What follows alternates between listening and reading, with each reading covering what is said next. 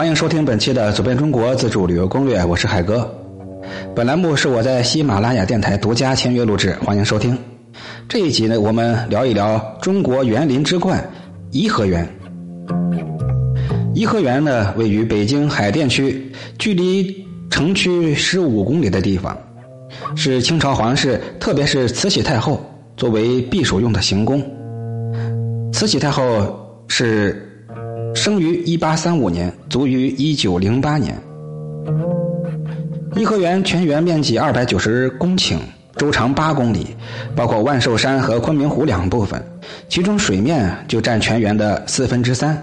园内的建筑规模宏大，有各种的宫殿园林建筑三千余间，是我国现存的最完整和规模最大的皇家园林，被誉为中国园林之冠。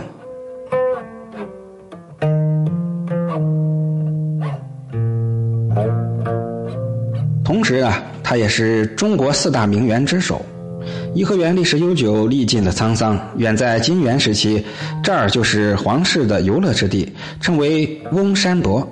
明代在翁山南路兴建的圆净寺，并改翁山泊为西湖，风光绝佳，是京华游览的圣地。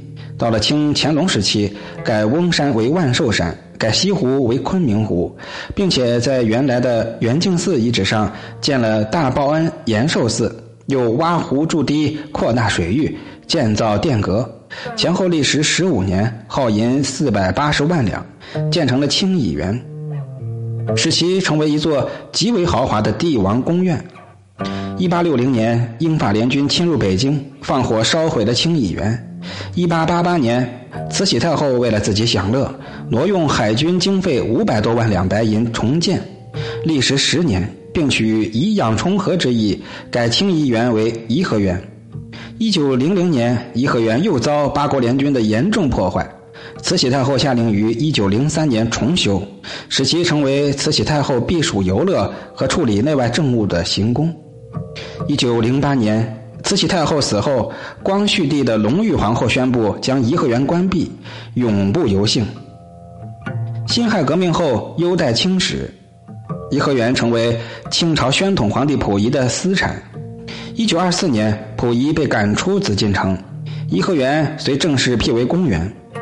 近年来，园内经不断的修缮，面貌一新。园中的主要殿堂都是按照清末原状陈列。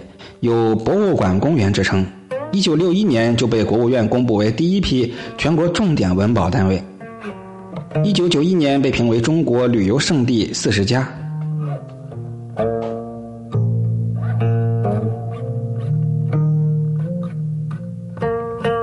颐和园是中国古典园林的优秀典型，它抱山拥湖，湖光山色相映成趣，风景优美秀丽。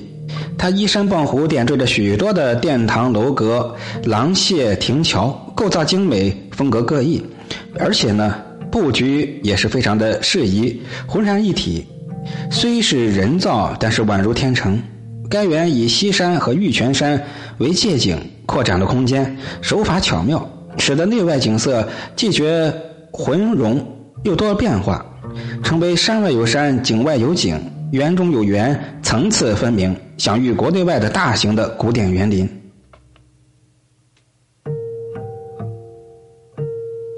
万寿山前是以佛香阁为中心，组成了巨大的主体建筑群，金碧辉煌、华丽宏伟，气势极为磅礴。佛香阁是园林，是颐和园的一个标志啊，是我国古建的精品，有很高的艺术价值。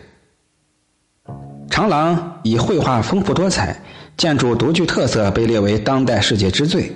园内还有我国现存最大的石坊青燕坊，还有我国现存最大的铜亭铜牛和国内仅有的一只铜麒麟，还有万寿堂、排云殿、谐趣园等主要建筑。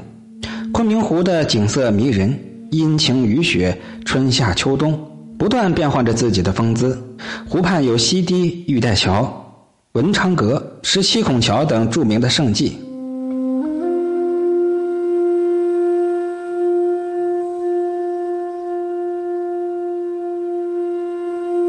当我们登上万寿山，辽阔如镜的昆明湖以及沿岸的十三座亭台楼阁尽收眼底。泛舟河湖面会看到荷叶田田，宛如置身于江南胜景之中。颐和园汲取天下风光名胜的特色，荟萃南北园林的精华，是中国园林艺术的瑰宝。各位来到北京，我想不用提醒，都会到颐和园去观瞻这座规模最大的皇家园林。也欢迎添加我的微信，成为海哥的同游，我们一同用脚步丈量天下美景。或者欢迎来到海哥的忘忧谷，这也是一个环境优美、景色宜人的地方，欢迎来这里休闲度假、观光游览。我的微信就是标题的后十个字母，欢迎大伙来报名。本集就聊到这儿，四大园林，今天聊的第一个，下一个园林是什么呢？我们到时候见。